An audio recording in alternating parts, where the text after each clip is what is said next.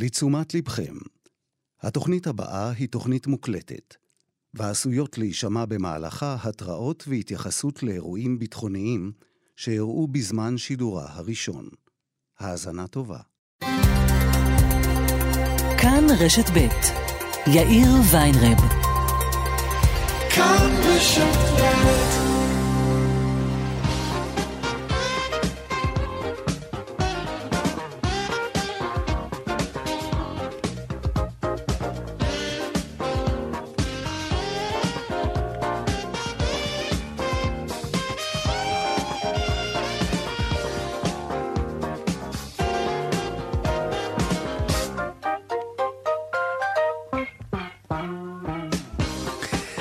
ארבע ועוד שש דקות, כאן אה, רשת ב', צבע הכסף, שלום לכם. בהפקה היום רחלי לוי וחגית אלחייני, טכנאי השידור שלנו הוא רמי פליקס, הדועל של צבע הכסף הוא כסף כרוכית כאן.org.il. אני יאיר ויינרב, מעכשיו עד חמש, אנחנו מיד מתחילים.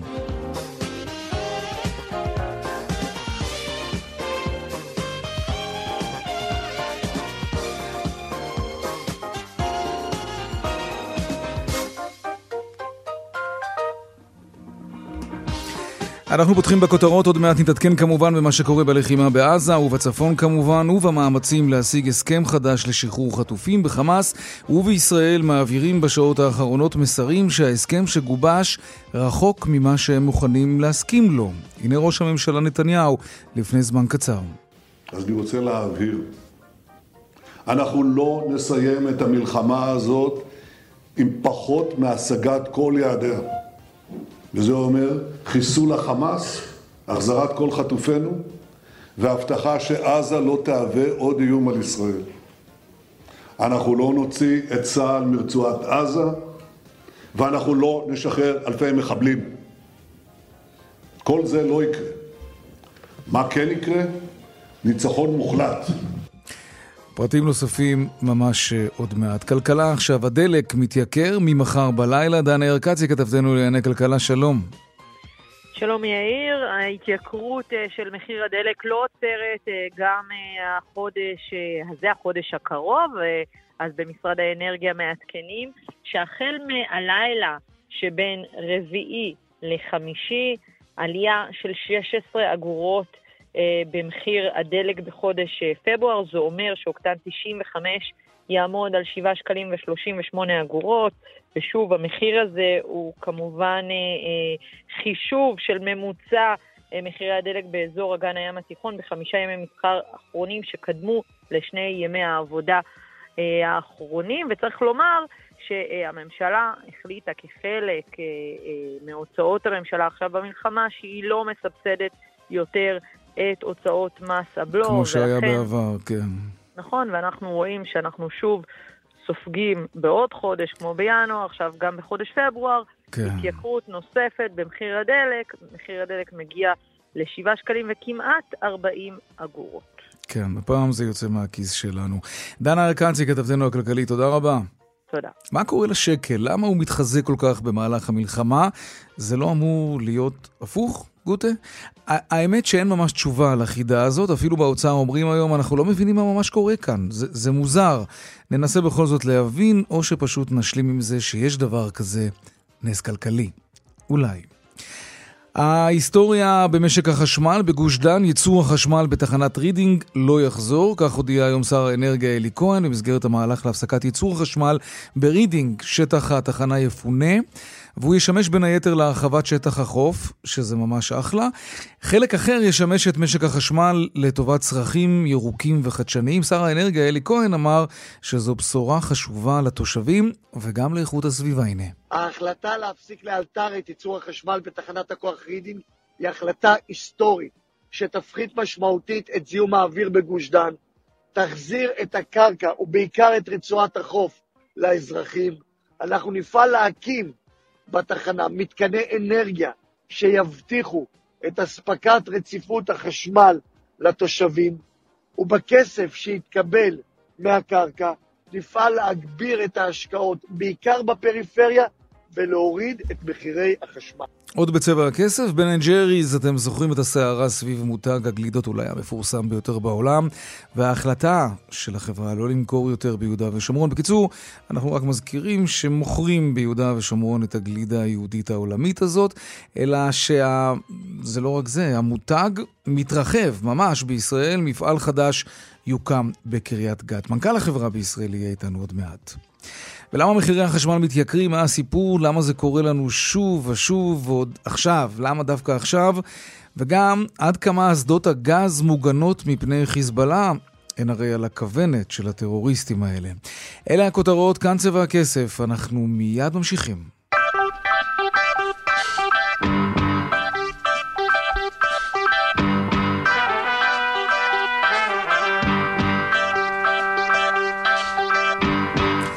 עוד לפני הכלכלה אנחנו רוצים להתעדכן מה קורה עם הניסיונות לגבש הסכם חטופים חדש. ראש הממשלה נתניהו מוציא לפני זמן קצר את האוויר שמשום מה נכנס לבלון הניסוי לגבש הסכם חטופים חדש. בואו ננסה להבין מהו באמת המצב, אם אפשר בכלל בשלב הזה. סולימאן מסעודה, כתבנו המדיני, שלום. שלום יאיר. אז איפה הדברים אה, כן, עומדים? כן. נכון, תראה, לגבי איפה הדברים עומדים, אנחנו יודעים שהמשא ומתן עדיין אה, נמשך, וחמאס לא סותם את הגולל סביב ההבנה, ההבנות או המסגרת שסוכמה אה, בפריז בין אה, ראש המוסד, בין ראשי המודיעין הישראלי לבין ראש, ראש הממשלה הקטרי, ראש המודיעין, ראש ה-CIA האמריקאי וראש המודיעין המצרי. אם אתמול הייתה איזושהי הבנה בגלל הודעה של חמאס, ש...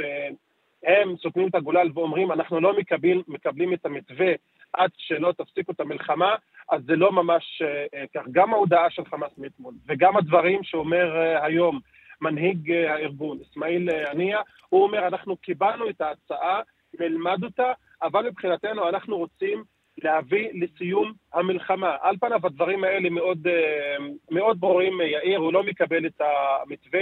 אבל בישראל אומרים אחרת. בישראל אומרים, אנחנו אמורים לקבל תשובה מקטאר בימים uh, הקרובים, תשובה רשמית בשם חמאס כדי להבין איפה הדברים האלה עומדים. אני גם רוצה להזכיר לך שהנייה אמר שהוא יגיע עם משלחת לקהיר כדי לראות uh, איפה באמת הדברים עובדים, עומדים ואיך אפשר לקדם אותם. על כל פנים, אתמול באמת יצאו אה, דיווחים אה, רבים בין היתר אצלנו על מה המסגרת הזאת אה, כוללת. Mm-hmm. כפי שדיווחנו בשבוע שעבר, זה יהיה איזשהו הסכם בין כמה שלבים, שלושה שלבים ככל הנראה, כאשר השלב הראשון, יאיר, הוא שלב הומניטרי, כלומר מאוד דומה למה שהיה בפעם הקודמת. אבל היו גם דיבורים על כך שעל כל חטוף ישוחררו אולי כמעט 100 אסירים מהכלא הישראלי, והמשמעות היא למעשה לרוקן את בתי הכלא כאן מאסירים אה, אה, ביטחוניים. אז ראש הממשלה בנימין נתניהו היום אה, במכינה ביישוב עילי אומר, הדבר הזה לא יקרה. קודם כל הוא אומר, אנחנו נביא לניצחון מוחלט, וגם כוחות הצבא, או חלק מהם, יישארו בעזה, וגם מתייחס לעניין השחרור. בואו נשמע את הדברים. אז אני רוצה להבהיר, אנחנו לא נסיים את המלחמה הזאת עם פחות מהשגת כל יעדיה. וזה אומר חיסול החמאס, החזרת כל חטופינו, והבטחה שעזה לא תהווה עוד איום על ישראל. אנחנו לא נוציא את צה"ל מרצועת עזה, ואנחנו לא נשחרר אלפי מחבלים. כל זה לא יקרה. מה כן יקרה? ניצחון מוחלט. טוב, זה נראה שזה די תקוע. אמ, אבל אתה יודע, גם מבחינה דקלרטיבית, כשאנחנו שומעים את הצדדים מדברים, זה לא תמיד תואם את מה שקורה בחדרי חדרים. אנחנו נכון, אבל בכל זאת, יאיר, בישראל כן. אומרים על שביב של תקווה, אומרים, אנחנו לא... מוחלט... אה, סולימאן, אתה קצת נעלמת לנו, משהו בקליטה היה משובש. כן. שומעים אותי? עכשיו כן. כן, אז, אז מה שאמרתי, יאיר, שיכול להיות שזה פשוט טקטיקה של משא ומתן, דברים שאומר למשל אה, ראש, אה, אה, מנהיג חמאס הנייה ודברים שאומר ראש הממשלה כדי איכשהו בהמשך להתכנס, להגיע לאמצע, כן. זה גם מאוד אפשרי, אבל לא אומרים שאין משא ומתן, להפך, יש אופטימיות שנקבל תשובה כבר בימים הקרובים. סוליון מסעודה, כתבנו המדיני, תודה רבה. תודה. ואלירן ברמן, ששני אחיו, גלי וזיו, מוחזקים אה, בידי חמאס, אומר שהוא מחכה לעסקה ודורש ממקבלי ההחלטות לקבל החלטות קשות בלי לשקול שיקולים זרים. הנה הדברים. אנחנו רוצים את האחים שלי בבית בכל מחיר, כי 116 יום של הפקרה, ואם עסקה תיפול על, על עניינים זוטרים, אז זה בגידה שנייה בחטופים וזה בגידה שנייה בנו. אנחנו כבר נבגדנו ואנחנו כבר הופקרנו בשביעי באוקטובר ואנחנו לא מוכנים לזה יותר. אם זה ייפול על, על זוטות ועל שטויות ועל אגו, לא תהיה לזה כפרה. לירן ברמן אמר את הדברים לליאת רגב בכאן רשת ב'. שלום רועי קייס, ראש תחום העולם הערבים שלנו. שלום יאיר. איך זה נראה מהצד השני? אז תראה, בסך הכל אני חושב שכרגע הדברים עדיין נמצאים בסוג של תהליך. למה הכוונה? בסופו של דבר בחמאס קיבלו את המתווה שהושג בפסגה בפריז, וכעת הם בוחנים אותו, כאשר מבחינתם להם יהיה זמן. ו... בוחנים זה הנייה וסינואר, או רק הנייה? זאת שאלה מעולה. דיווחת כי... בעבר הרבה פעמים, לדעתי, על נתק בין השניים בכלל, זה קיים. כן, אני לא, יודע, אני לא יודע להגיד נתק, אבל אני חושב שיש מן הסתם הבדלים. מן הסתם, מה שרואים מעזה זה לא מה שרואים מדוחה. דוחה איפה שנמצא הנייה. וסינואר נמצא בעזה. ולכן אני חושב שהדרך עוד, מה שנקרא, יש בה לא מעט מהמורות. עכשיו תראה, מנהיג חמאס, כמו שאמר uh, סולימאן, אסמאעיל הנייה, אומר היום בהצהרה לעיתונות, שהם מבחינתם ילמדו את ההצעה uh, ויגישו את התשובה על בסיס העדיפות הראשונה שלהם להגיע להפסקת התוקפנות נגד עזה והשגת הכוחות של ישראל, כולם מחוץ uh, לרצועה. אני גם אומר, אנחנו פתוחים לכל דיון על הצעה או רעיון רציני ומעשי, בתנאי שזה יוביל להפסקה מלאה של התוקפנות. עכשיו, למעשה, אם אתה מנסה לפרש מה אני אומר, אני אומר, אנחנו באים לקהיר, כלומר, הוא גם קיבל הזמנה אה, לקהיר, כדי לדון בפרטים של ההצעה. אנחנו לא פוסלים אותה על הסף, אבל אנחנו כרגע לפחות לא יורדים מתנאי הסף שלנו לעסקה. השאלה הגדולה האם המתווכים, בעיקר קטאר והמצרים, יצליחו מה שנקרא להוריד קצת את הדרישה הזאת של חמאס אה, מבחינתה מהעץ, כיוון שבסופו של דבר יש פה פער משמעותי. ישראל אומרת, אנחנו רוצים אחרי ההפוגה, אחרי הפסקת האש הזאת, שגם ללחימה. אם היא תהיה חודשיים, לחזור ללחימה. וחמאס אומרים, אנחנו לא רוצים שייווצר מצב כזה. בהקשר הזה, הנה דברים שאומר היום עלי ברכה, בכיר חמאס בלבנון, אומר את הדברים לערוץ אל-מנאר של חיזבאללה, ואומר בדיוק את מה, מה שאני שיקפתי כרגע, מי מבטיח לנו שבעצם אחרי הפסקת האש הזאת, ישראל לא תחזור ללחימה? הנה הדברים. لابد أن يكون أي اتفاق مكتوب وهناك ضمانات عربية ودولية لهذا الاتفاق. لذلك القيادة تدرس الأمر وتضع כן, شروطها. אז אומר עלי ברכה שאין מנוס מכך שיהיה מדובר בהסכם כתוב ושיהיו ערובות בינלאומיות ושל מדינות ערביות להסכם הזה. כי מי אומר שאחרי שלושה חודשים נגיד של הפסקת אש, במהלכה ישוחררו כל החטופים הישראלים, ישראל לא תחזור ולתקוף את uh, רצועת עזה. מי מבטיח לנו את זה? זה מה שאומר עלי ברכה. ועוד תוספת חשובה ברשותך, יאיר. נגיד, דיברנו הרבה על חמאס, אבל בשעה האחרונה קורה משהו מעניין גם בגזרת הג'יהאד האיסלאמי, הארגון השני בגודלו, שגם אצלו יש חטופים ישראלים. אומר מנהיג הג'יהאד האיסלאמי זיאד נחלה בהודעה בעקבות כל הפרסומים על העסקה וההתקדמות, שאנו מדגישים את עמדתנו האיתנה שלא נהיה חלק מהבנות כלשהן שלא כוללות הפסקת אש מלאה ונסיגה של כוחות צה"ל מעזה, בנוסף להבטחת שיקום הרצועה ופתרון מדיני ברור שיבטיח את זכויותיו של העם הפלסטיני. ככה הג'יהאד האיסלאמי, שגם הוא, חשוב לזכור חלק מהאירוע הזה, לא רק חמאס, על אף שמן הסתם ההחלטה כן. משמעותית לגבי העסקה תהיה בידי חמאס, אבל יש עוד גורמים שמה שנקרא בוחשים בקלחת בזירה הפלסטינית. כן, נראה שהארגונים, ובראשם כמובן חמאס, מוכנים ליישר קו עם היעד, עם אחד היעדים של המלחמה בישראל, שזה כמובן החזרת החטופים, בכל מה שקשור למיטוט חמאס, הם לא ייתנו לזה כמובן יד. בדיוק. אז יהיה כנראה בכוח. רועי קייס, ראש תחום העולם הערבים שלנו, תודה. תודה. טוב, עכשיו כלכלה. אה, אנחנו פותחים בריבית במשק. בכנסת ממשיכים לעקוב אחרי המחאה הציבורית על הריביות שהבנקים לא ממש נותנים ללקוחות, על הפלוסים שלהם, בטח לא כמו שהם לוקחים לעצמם את הריביות הגבוהות על ההלוואות שלנו והמשכנתאות שלנו. דנה ארקצי, כתבתנו הכלכלית, שוב שלום. שלום יאיר.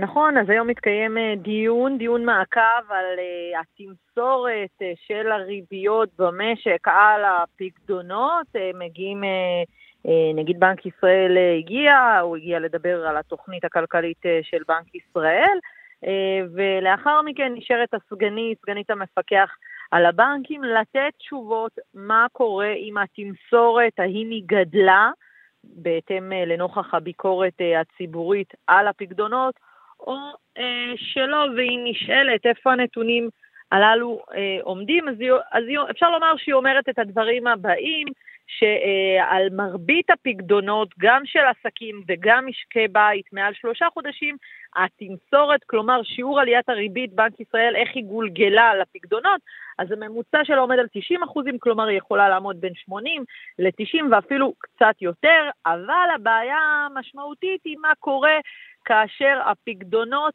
הם מתחת, אה, הם אה, אה, עד שלושה חודשים, ושם התמסורת היא הרבה יותר נמוכה, מגיעה ל-60 אחוז. בואו נשמע את הדברים שלה היום בוועדת הכספים של הכנסת. כרגע מדברת על הרגל של ריבית הפקדונות. המקום שצריך להמשיך ולדחוף ולעשות עוד תוספת זה פקדונות משקי בית לתקופה שהיא קצרה משלושה חודשים, ששם יש עדיין מקום לשפר את, ה, את גלגול הריבית. מה עושים בעניין הזה? אז אנחנו, אה, כמו שהנגיד אה, גם אמר, אנחנו ממשיכים בצעדים של הנגשת כלים ללקוח, בקבלת נתונים מהמערכת הבנקאית ואיזון חוזר, במכתבים פורמליים שאנחנו מוצאים למערכת הבנקאית. אנחנו לא אה, סבורים ששימוש בכלי של תמחור והתערבות של מנגנוני שוק הוא הכלי הנכון מול. המערכת הבנקאית. נכון, אז כן. למרות שבנק ישראל עדיין לא הצליח לעמוד ביעדים אה, שהציב לבנקים, הוא עדיין מבקש מנציגי הכנסת, בבקשה אל תפעילו כלים שיכריחו אותנו להתערב. כמו מיסוי ב... רווחי יתר וכולי. כן, אנחנו לא אוהבים את זה, אנחנו לא רוצים כן. את זה, הבנקים לא רוצים את זה, נעשה מה שאנחנו יכולים, וצריך לומר, עדיין הבנקים לא עומדים ביעדים, כמו למשל, שאלו אותם כמה כסף יש, אה, כמה כסף עדיין יש בעובר ושב. אה, של הציבור שלא עובר לפקדונות, אז נכון לעכשיו על פי נתוני בנק ישראל, הסכום הזה עומד על 480 מיליארד שקלים שנמצאים בעובר ושב של לקוחות הבנק. אה, הסגנית של המפקח, אה, היא אומרת שאם אם, אם בעבר הסכום הזה עמד על 60-65 אחוזים, אז אפשר לומר אה, שהוא אה, י, אה, ירד, אבל שוב, עדיין זה לא משמעותי, אנחנו זוכרים כן. מספרים של 550 מיליארד שקלים, אז 480 מיליארד שקלים, זה לא שינוי משמעותי. אפשר לשאוף לי יותר. אפשר לשאוף לי יותר, ואנחנו רואים גם את יו"ר הוועדה, משה כן. גפני אומר, אתם לא רוצים להתערב בשוק, אבל זה רחוק מאוד מלהשביע רצון. Mm-hmm. אנחנו עדיין עומדים פה עם חוק שיעשה זאת באופן דרמטי. אנחנו עומדים מול הציבור, הבנקים חזקים ועשירים, היה ראוי כן. שהבנקים ייתנו יותר כסף לאנשים שבמצב כלכלי קשה, שמפקידים את כספם נכון. בעובר ושב, ואת זה הבנקים לא נותנים, ושמענו גם שוב את העין, צריך לומר, יש עדיין את הבנקים שלא עמדו ביעדים של בנק ישראל, לא הציגו בכלל תוכנית לציבור, ואנחנו יכולים להגיד, שוב פעם נגיד את זה ונזכיר, מדובר בבנק דיסקונט, שמלבד ההטבה הזאת שלו, של ריבית, אה, באפליקציה של פייבוקס, שאולי היא ריבית משמעותית, כן. עדיין לא מציע תוכנית לציבור אה, להטבות בבנק עצמו, והוא יכול לדבר כמה שהוא רוצה על פייבוקס, אבל פייבוקס זה לא חשבון אה, בנק. נכון, זה לא חלק הארי של הלקוחות שלהם. דנה ארקצי, כתבתנו הכלכלית, תודה. תודה. עכשיו לתעלומה, מה קורה לשקל? למה הוא מתחזק כל כך? בתחילת המלחמה התחזק השקל אה, ביותר מ-4.5 אחוזים למען האמת. מה נסגר כאן? אנחנו בעיצומה של מלחמה, לא בדיוק משהו שמזמין אמון או ביקוש למטבע המקומי. אפילו הכלכלן הראשי באוצר ניסה היום להבין מה בדיוק קורה כאן ולא ממש מצא תשובה. יוסי פריימן, מנכ"ל פריקו ניהול סיכונים, שלום. שלום, שלום. אז מה קורה כאן, תגיד? תראה, אני חושב שזה צירוף של כמה אה, גורמים שחברו יחד בעיתוי שבעצם יצר את המצב. אבל בואו קודם כל נזכור את הדברים הבסיסיים. כן. ערב, ה... נאמר, בשישי לאוקטובר, ערב השבת השחורה, אנחנו למעשה היינו ברמות שערים של 3.83, פועל יוצא של אותה רפורמה, מחאה חברתית. כל הסיפור שכולנו מכירים בסיפור של הרפורמה השיפוטית, שהביא אותנו למעשה לביקושי מטח ולפיחות מהיר. ואז כמובן קרה אותו האירוע הנורא, מה שהקפיץ כמובן מיד את פרמיית הסיכון, ואז ראינו כמובן את הביקושים למטח, והדולר נסק ועלה לרמות של מעל ה-4 שקלים. זו תגובה טבעית, הגיונית, פסיכולוגית, 100%, כן? בדיוק, בדיוק, וזה בעצם היה ברור לחלוטין, מה שבנק ישראל גם בהמשך התערב את אותם המכירות שהוא עשה באוקטובר של כמעט, נאמר, 8.6 מיליארד דולר שהוא מכר, מה שהביא בעצם להיצע גדול של דולרים בשוק, ובלם את הריצה של השערים כלפי מעלה. אוקיי. עד כאן הכל אה, ברור והיה מובן. מה שקרה לאחר מכן, וזה הדבר המאוד מאוד חשוב, זה בעצם שיש כאן שוק, השוק הישראלי, שמצד אחד יש לנו יצואנים שצריכים לשלם משכורות, המשכורות הללו למעשה הם בשקלים, היצואנים באים לשוק ומוכרים מטח. ומנגד, בצד השני, הקונים נמצאים במילואים, או שהם בבית והם חוששים מה יקרה מחר, והם קונים פחות. אז נוצר לנו קודם כל מצב בסיסי שבו המוכרים הגדולים נמצאים בשוק, הם מוכרים את המטח, אבל מצד שני אין לנו את הקונים הגדולים. אין לנו את מספיק אנשים שנוסעים ברכבים, כי יש אנשים במילואים ואנשים יוצאים פחות מהבית. אז באופן טבעי פחות דולרים הולכים לרכישת את ה, אה, משהו מאוד משמעותי, הדלקים, שזה פקטור מאוד משמעותי בביקוש למטח. נסיעות לחו"ל אין, אז גם אין לנו את הביקושים של הנוסעים לחו"ל. הרבה מאוד מרכיבים שהיינו מצפים שהם ייצרו ביקושי מטח לא היו קיימים בשוק. אז היה לנו בעצם שוק מובנה, שבו יש לנו יותר מוכרים מאשר קונים, וזה כמובן הביא לנו את האיסוף שראינו. אבל יש כאן עוד דבר אחד מאוד מאוד חשוב, וזה בעצם השחקן הגדול שזה המוסדיים. המוסדיים למעשה מגינים על תיק המניות שלהם ותיק אגרות החוב שהם מחזיקים בחו"ל. מה הם עושים? כאשר יש להם מצב שהמניות עולות כלפי מעלה, זאת אומרת שהשווי בדולרים של התיק שהם מחזיקים שווה יותר הרבה, הם נכנסים לשוק ומוכרים דולרים.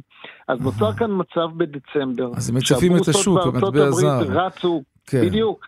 שוק המניות האמריקאי עלה, ניקח לדוגמה את הנסדק, למעלה מחמישה אחוז בדצמבר, אבל לא נלך לדצמבר, בואו ניקח את ינואר, את עכשיו, כי מה שבנק ישראל, מה שהאוצר פרסם למעשה מתייחס ל-26 בינואר, ממש עכשיו. אז למעשה אם נסתכל על מה שקרה, מתחילת השנה הבורסה בתל אביב אמנם יורדת, אבל הבורסה בארצות הברית רשמה עלייה. אם אנחנו מדברים על הנסדק למעלה מ-4%, מה זה אומר? זה אומר שהמוסדיים, כדי להיות באותו מקום, לא לעשות כלום, הם צריכים למכור 4% משווי ההחזקה שלהם בדולר. תיק ההחזקה של המוסדיים, רק שאנחנו נבין, סדרי גודל של למעלה מ-150 מיליארד וואו. דולר. זאת אומרת, 4 אחוז זה למכור למעלה מ-6 מיליארד דולר רק כדי להישאר באותו מקום. אז למעשה אנחנו נמצאים כאן במצב שיש לנו גורם חיצוני, שזה הבורסה בארצות הברית, או הבורסות בכלל בעולם, שמכתיב מה קורה כאן, כן. והם מטלטלים אותנו. Mm. לשער החליפין יש משמעות מאוד מאוד גדולה, ופה אולי צריך בנקודה אחת שאנחנו נבין, אנחנו שומעים על עליות מחירים, המחירים עולים, כולם רואים את הכל עולה, ואז יגיעו המדדים ויגידו, רגע, אנחנו לא רואים את זה באינפלציה. נכון. והסיבה שאנחנו לא נראה את זה באינפלציה בין היתר, זה בגלל אותו המנגנון תמסורת, אותו המנגנון שמתרגם את השינוי בשער החליפין למדד. והיות והדולר עשה ירידה מהשיא שראינו מעל הארבע לרמות שאנחנו נמצאים כמו היום, 3.60, כן. הירידה ל-3.65, ואנחנו בתחילת חודש, כמובן צריך לזכור שיש כאן עוד פעם יצואנים שמוכרים, הירידות שאנחנו רואים היום זה אותם היצואנים שצריכים לשלם משכורות, באים ומוכרים את המטח כדי שיהיה להם שקלים לשלם את המשכורת בתחילת החודש, mm-hmm. והם בעצם לוחצים את השערים כלפי מטה. Mm-hmm. מאוד מאוד אה, הגיוני. מקזז בעצם את האינפלציה.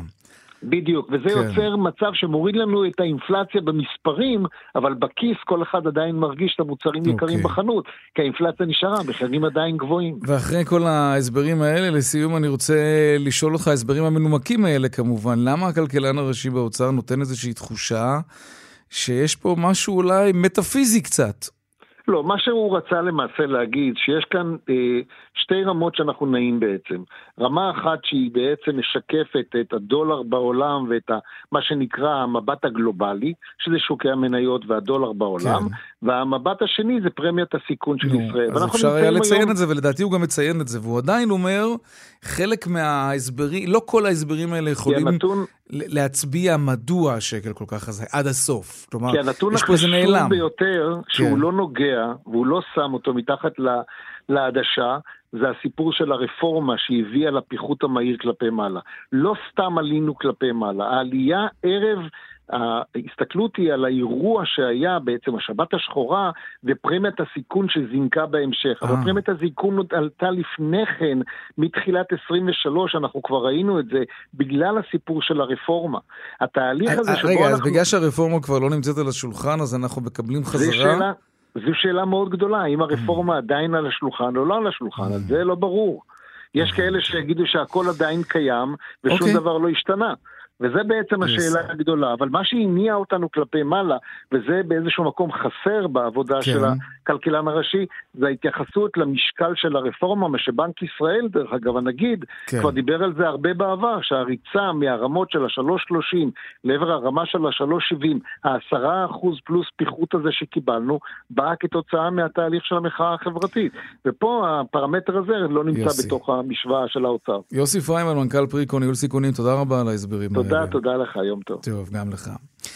עכשיו, למשהו שדיברנו עליו לא מעט כאן בצבע הכסף בשנה האחרונה, הקרן הכספית.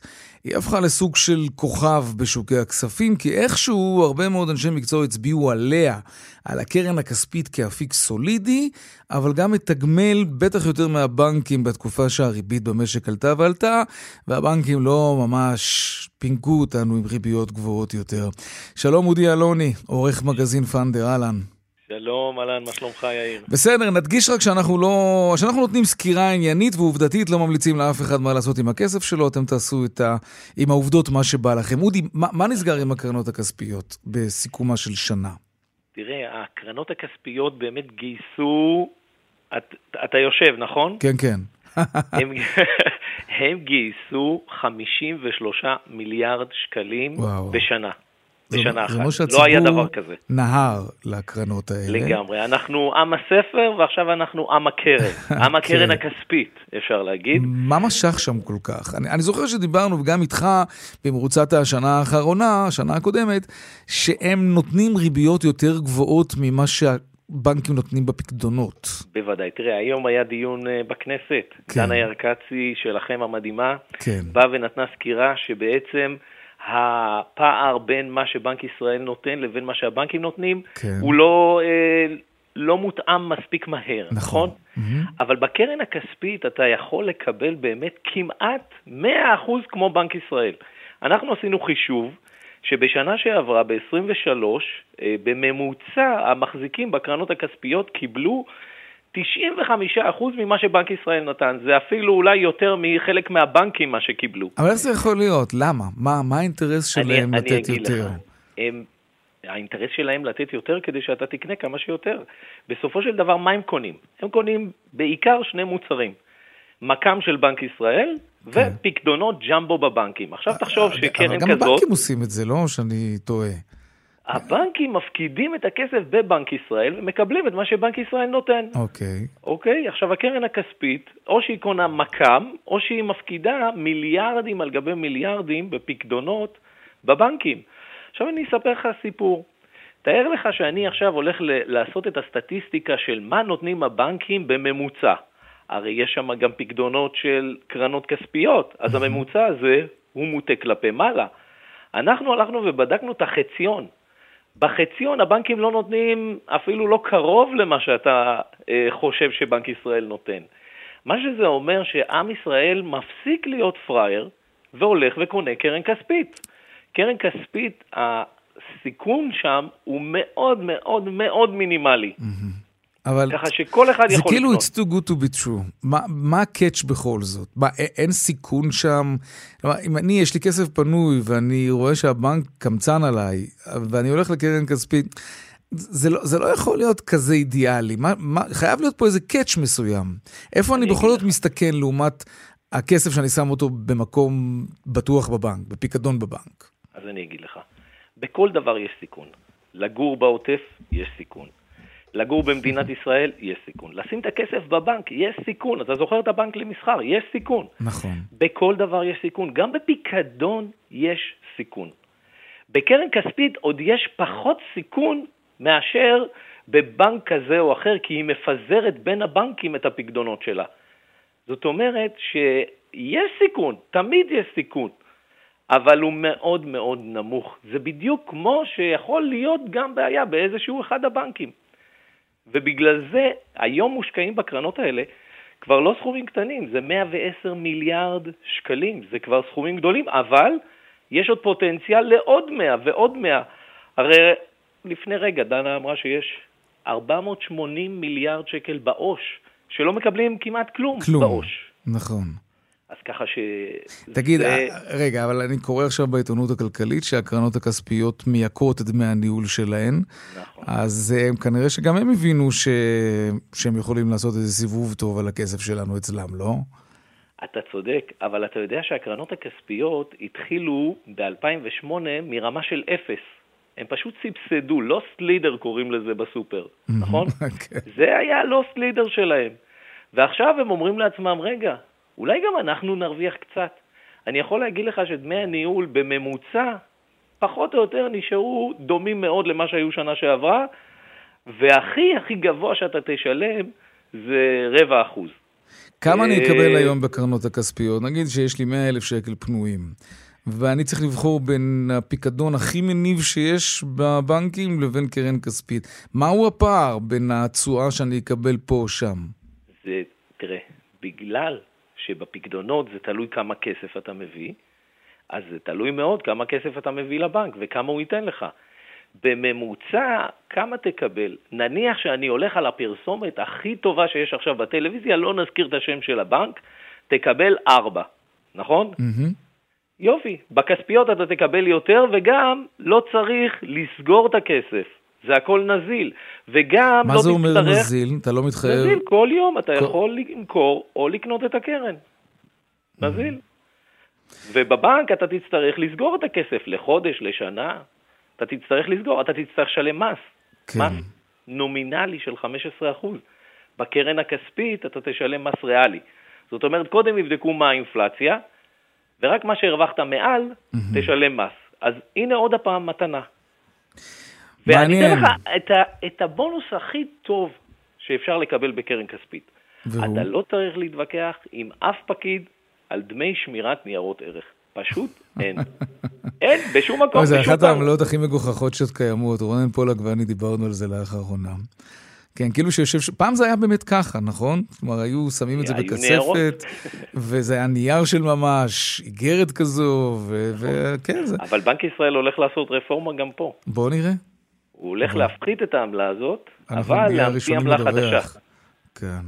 כן, עמלת ייעוץ. אודי אלוני, עורך מגזין פנדר, תודה רבה לך על השיחה הזאת. תודה רבה לכם. טוב, להתראות. להתראות. צד דיווחי תנועה.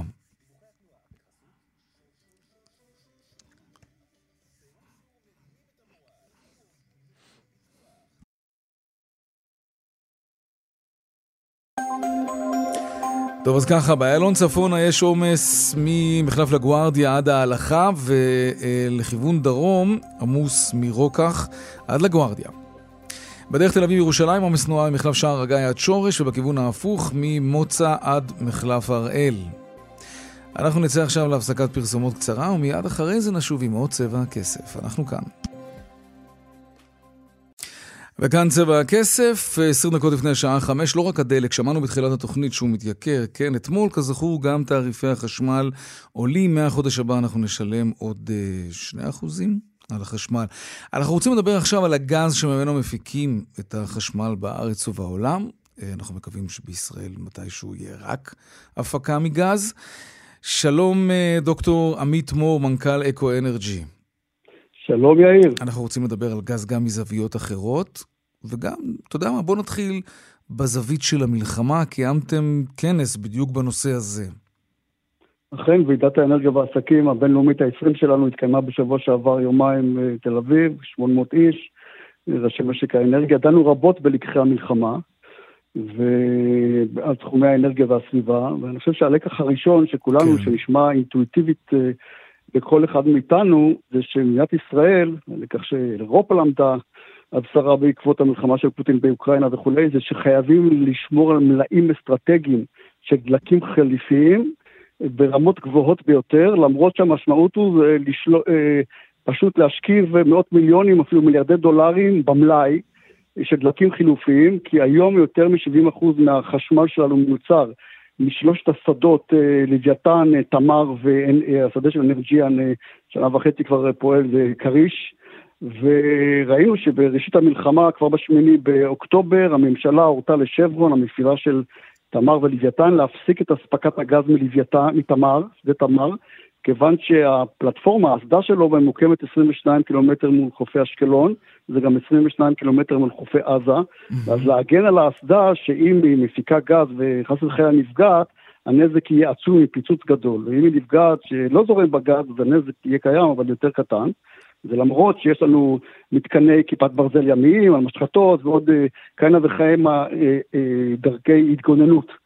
אבל אם תהיה חס וחלילה תפרוץ לנו מלחמה, דבר שהוא תרחיש בהחלט אפשרי עם החיזבאללה ומר נסראללה בלבנון, ייתכן שהממשלה תורה לשלושת האסדות, לשלושת השדות להפסיק, או לפחות לשניים מהם, mm-hmm. להפסיק למשל את ההפקה. מה המשמעות של החלטה כזאת מבחינת אספקת החשמל? למדינת ישראל? המשמעות היא, היא אקוטית, יהיו פה הפסקות חשמל, אני לא רוצה כמובן להפחיד אף אחד וכולי, אבל אלה תרחישים אמיתיים, מכיוון שהתחנות הפחמיות ימשיכו לעבוד בפול קיטור על פחם, יהיה מלאי אסטרטגי, קיים מלאי אסטרטגי של סולר שיכול להחליף את, ה, את, הגז? את הגז בתחנות הכוח, אבל המלאי שלו הוא מוגבל, Mm-hmm. וגם בתי הזיקוק לא, יוכלו, לא יוכלו לעבוד, יהיו מנוטרלים, גם אה, עכשיו, הגעה של מכליות של דלק. זה מחויב המציאות להפסיק ולשאוב את הגז ממעמקי הים בשעת מלחמה? אה, אם רוצים להספיק, אה, לספק גז תחנות הכוח, אז כן, ולכן המסקנה, או מה שאנחנו קוראים לקח מאוד מאוד חשוב, כן. לשמור על מלאים אסטרטגיים גבוהים, למרות העלות הכספית האדירה שיש למשק על כך. דבר שני, בטווח הבינוני והארוך, להקים פה מאגרי אחסון של גז טבעי ביבשה. כמקובל באירופה, בהרבה מקומות בעולם, עדיין אין לנו מאגרי, מאגרים כאלה. כלומר, אתם ממליצים, לא אתם ממליצים גם בימים של שלום ושגרה, שמדינת ישראל תאגור גז במקומות אחרים, כדי שאם במקרה תפרוץ מלחמה, אפשר יהיה להשבית את אסדות הגז, מבלי לפגוע באספקת החשמל. לפחות לכמה שבועות יהיה לנו עוד מקור אנרגיה. מה המשמעות של אסדת גז פעילה, כן, שלא הופסקה הפעילות שלה? והפגיעה של כטב"ם באסדה כזאת, וכבר ראינו כמה כטב"מים שהתעופפו שם על הכיוון הזה. נכון, לכיוון כריש. מה המשמעות של דבר כזה? המשמעות היא שאם יש פגיעה, והסיכוי לכך, בוא נאמר, עם כן. כל מערכות ההגנה, אנחנו... נגיד לא... שזה חדר את הכל, פגע באסדה. אז אם האסדה פעילה, כן. אז הפיצוץ יכול להיות הרסני. מדובר פה במיליארדי דולרים.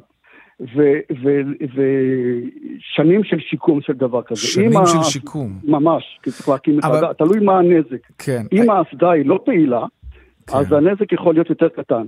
ולכן הדלקים האלטרנטיביים ההבדל הוא, סליחה רק כדי להבין פשוט, כי לא, לא כולם מבינים את זה, ההבדל הוא שאם הגז הוא, הוא, הוא ביציאה, זאת אומרת, הוא יונקים אותו, נכון. וגז זה חומר מאוד מאוד דליק כמובן, ואם ב, ב, תוך כדי פעולה כזאת נוצר פיצוץ, אז זה, זה גם יורד למטה? כלומר, זה יכול לשרוף את המאגר שנמצא מתחת לא, לים? לא, יש מערכות הגנה, אבל אוקיי. האסדה עצמה, האסדה של כריש, כן. זה בצורה של אה, אסדה שהיא אונייה, דומה לאוניית צפה מאורגנת mm-hmm. לקרקעית הים, 1,600 מטר עומק מים. האסדות של אה, לוויתן, כולם קוראים את האסדה של לוויתן, היא עשרה קילומטר מול חופי זיכרון יעקב, האסדה של, אה, כאמור, תמר היא 22 קילומטר מול חופי אשקלון. ו, אה, אבל השדות הם כמאה קילומטר מול חופי צפון ישראל. ולכן זו אה, ההמלצה הראשונה החשובה ביותר. ההמלצה השנייה, לטווח הבינוני והארוך, ודווקא למדנו מעזה, מהעזתים, מסתבר שחישובים שעשינו שלפני המלחמה 55% מהחשמל שלהם כבר הופק מאנרגיה מתחדשת, אנרגיה סולארית, mm-hmm. פאנלים על הגגות עם מצברים בהרבה מאוד מהבתים בגלל משברי החשמל שהיו שם בסוף העשור הקודם. והלקח לנו הוא שאנרגיה מתחדשת היא לא רק אה, חשובה מבחינה סביבתית, הפחתת טביעת הרגל הפחמנית, היא גם ביטחון אנרגטית. Mm-hmm. כי אם יש לנו הרבה מאוד שדות, פאנלים על הגגות, שדות סולאריים, בכל רחבי הארץ, וטכנולוגיה חדשנית של מתקני אגירה, ממש חמש שנים האחרונות. זה גם נותן ביטחון לאספקת... אז זה נותן לנו, אפשר לאגור, כן. וההמלצה למשק הבית, מה אני יכול לעשות, מה אתה יכול לעשות, אותן טכנולוגיות של אגירה, אותו אה, סוללת ליתיום איון שיש לנו בסלולרי, וזה הסוללה של הרכב החשמלי, כן. העלויות ירדו ב-90% בעשור האחרון של הסוללות האלה, עדיין מאוד מאוד יקרות, אלפי אלפי שקלים, אבל היום יש חברות שכבר מתקינים לך בבית מצבר כזה, אתה לא צריך שום אישור, רק חשמלאי שיתקין אוגר. לך, כן. והמצבר אוגר, ומצבר מאוד. חזק, יכול לספק לך חשמל שלושה ימים. אה, לא תפעיל את המזגן באותו זמן, אז, אז זה מה שכל אחד מאיתנו, אם יכול להרשות לעצמו, אה, יכול לעשות. יכול לעשות בעצמו. ואלה לקחים. חשובים של המלחמה. בהחלט. מנכ"ל אקו אנרג'י, דוקטור עמית מור, תודה רבה לך. תודה רבה. השיחה הזאת והתובנות. טוב. עכשיו נדבר על בן ג'ריז, אתם זוכרים את הסערה סביב מותג הגלידות אה, המפורסם, אולי הכי מפורסם בעולם, אה, שאמרו, אנחנו לא נמכור ביהודה ושומרון, זה בניגוד לערכים שלנו. קיצור, אה, לא רק שמוכרים אה, ביהודה ושומרון את הגלידה היהודית העולמית הזאת, אלא שהמותג מתרחב עכשיו בישראל, מפעל חדש יוקם בקריית גת. אבי זינגר, בעלים ומנכ"ל של בן ג'ריז ישראל, שלום לך. שלום, שלום. זה מפעל נוסף או במקום המפעל שאתם... לא, אנחנו היום נמצאים כבר 12 שנה בבאר טוביה, נכון. באזור התעשייה. כן. זה מפעל שהוא, אנחנו מזכירים את ה... שוכרים את, ה, את המקום, ואנחנו, גם זה משהו שהיינו צריכים איכשהו להתאים לעצמנו. אז uh, במסגרת ההתפתחות שלנו, אנחנו מקימים מפעל שהוא יתאים לצרכים, לה, להתפתחות. אז, אז יהיה. במקום באר טוביה או בנוסף? כן, לא הבנתי. זה במקום. אה, במקום. אוקיי, ספר לנו מה יהיה שם, כמה אנשים תעסיק. תראה, היום יש לנו סדר גודל של 170 עובדים. כן. אנחנו שם אה, מהר מאוד, אנחנו, דרך אגב, והיום לפחות שליש מהעובדים הם כבר מקריית גת, ככה שזה יקל על המעבר. מהמם, יופי. כי כל העובדים שלנו כמעט הם אה, מה- מאשקלון, מאשדוד, מהעוטף וקריית גת. אז אה, לא צופים בעיה. אנחנו, אני מאמין שמתחילת המעבר אנחנו כבר נצטרך אה, 200 עובדים, כי אנחנו צריכים, אנחנו, הרעיון זה להוסיף אה, קווים, להרחיב את המגוון של המוצרים. אתם מחפשים עובדים עכשיו כבר? אפשר לפנות אליכם? כן, אנחנו תמיד מחפשים עובדים. תואמים אתם מחפשים? סתם. תגיד, אה, מעניין אותי, המכירות של גלידות בח- בחורף יורדות לעומת הקיץ, או שזה... כן, כן. כן, יורדות? תראה, זה... אני צורך רגיל. אגב, גם בקיץ, גם בחורף. בעולם אה, אין כמעט הבדלים. בארץ אה, היסטורית זה היה הבדלים של ירידה יותר מ-60 אחוז, כי הבתים לא כן? היו מחוממים, אבל היום הבתים מחוממים, ואנשים אה, מסתובבים בעולם ומבינים שגם בחורף אפשר לאכול גלידה. תגיד, יש לך איזה קשר היום אה, עם מייסדי בן ג'ריס, בן כהן וג'רי גרינפילד? אחרי הסערה ההיא? לא, הרי- התוצאה של הסערה היא... שהתנתקת ש- מהם, נכון. שהתנתק, אין לנו שום קשר, לא מסחרי ולא משפטי וכלום. אבל אתה עדיין מוכר את הפורמולה שלהם. לא, אז זהו, הקשר היחידי יהיה שאנחנו משתמשים באותם ספקים, באותם אה, פורמולות, באותם אה, חומרי גלם שהייחודיים וגם בשם, הם- אמנם בעברית ולא באנגלית, אבל עדיין, כן, בן כן, ג'ריס. הכל אחד הם לאחד. ניתקו קשר לגמרי, הם לא קצת הביעו חרטה, משהו? בוא נגיד ככה, אני ניתקתי קשר לגמרי. אה. אני מאוד אה, נפגעתי מהסיפור. למה? הם- הם ניסו ליצור קשר ולא ענית להם כן, לטלפון? ת- תשמע. לא, באמת אני אה, שואל. כן, אחרי 36 שנה של חברות אה, כן. אישית עם כולם שם, ובגלל כל מיני אה, לחצים פוליטיים עליהם, הם אה, ניסו, אתה יודע, כן. ללחוץ אותי שאני אעשה דברים שלא מקובלים ולא הייתי מוכן לעשות. ולא לא מצפה מחברים או מאנשים שאתה עובד איתם כל. כך הרבה שנים. מתי פעם. אחרונה הרימו לך טלפון ולא ענית? לא, אני... זה, הרי ההסכם שלי החדש נחתם כן. לפני שנה וחצי בערך. לא, ו- סתם ברמה החברירית. אני מבין שעסקית אין להם מה לטלפן אליך, אבל ברמה לא, החברית... ברמה החברית, מהיום שהם הוציאו את ההודעה והתחילו להתראיין. בכל העיתונות, אז כן. אני לא עניתי לטלפונים ולאימיילים. יותר. אבי זינגר, בעלים ומנכ"ל בן ג'ריס ישראל, תודה רבה ובהצלחה עם המפעל החדש. תודה, תודה רבה. תודה. להתראות. ביי. שלום לראש תחום הבריאות שלנו, קטי דור. שלום יאיר. מה זה הסיפור המוזר הזה של אנשים שקיבלו תרופות לא להם בבתי החולים? מדובר בתקלה חמורה, צריך לומר, במערכת המחשוב של בתי החולים. יש מערכת מחשוב של כל התיקים הרפואיים בבתי החולים, כמעט כל בתי החולים הם, הם במערכת הזאת, שמה קמיליון, לתוך, קוראים לתוכנה הזאת שבה יש תקלה. ולפי מה שדיווחו היום גורמים במשרד הבריאות, אז אנשים שהשתחררו, מאושפזים שהשתחררו מבית החולים, קיבלו טופס סיכום מחלה, טופס שחרור עם כל האבחונים שלהם, עם רשימת תרופות, כשיש חשש שיש עשרות מטופלים שקיבלו ברשימת התרופות תרופות לא שלהם, כלומר תרופות שגויות, שהועתקו ממטופלים אחרים, והחשש הוא כמובן שאנשים ילכו, ייקחו את התרופות על הנכונות, יהיה להם נזק, יהיה להם סיבוכים. אז איך מונעים את זה? תראה, זו בעיה שהיא בעיה כמובן בתוך, בתוכנה, אז כבר ערבו את החברה שחברת אלעד, שהיא החברה אה, שאחראית לתוכנה הזאת, והיא כבר מעורבת, או למעשה היא בעצם עדכנה, הם טוענים שהם עדכנו את mm. משרד הבריאות לפני כמה שבועות, אבל יצרו קשר עם החולים עצמם, אמרו להם חכו רגע, אל תוציאו את התרופות? לא, לא יצרו אוי. קשר. מה שעשו זה יצרו קשר עם בתי החולים.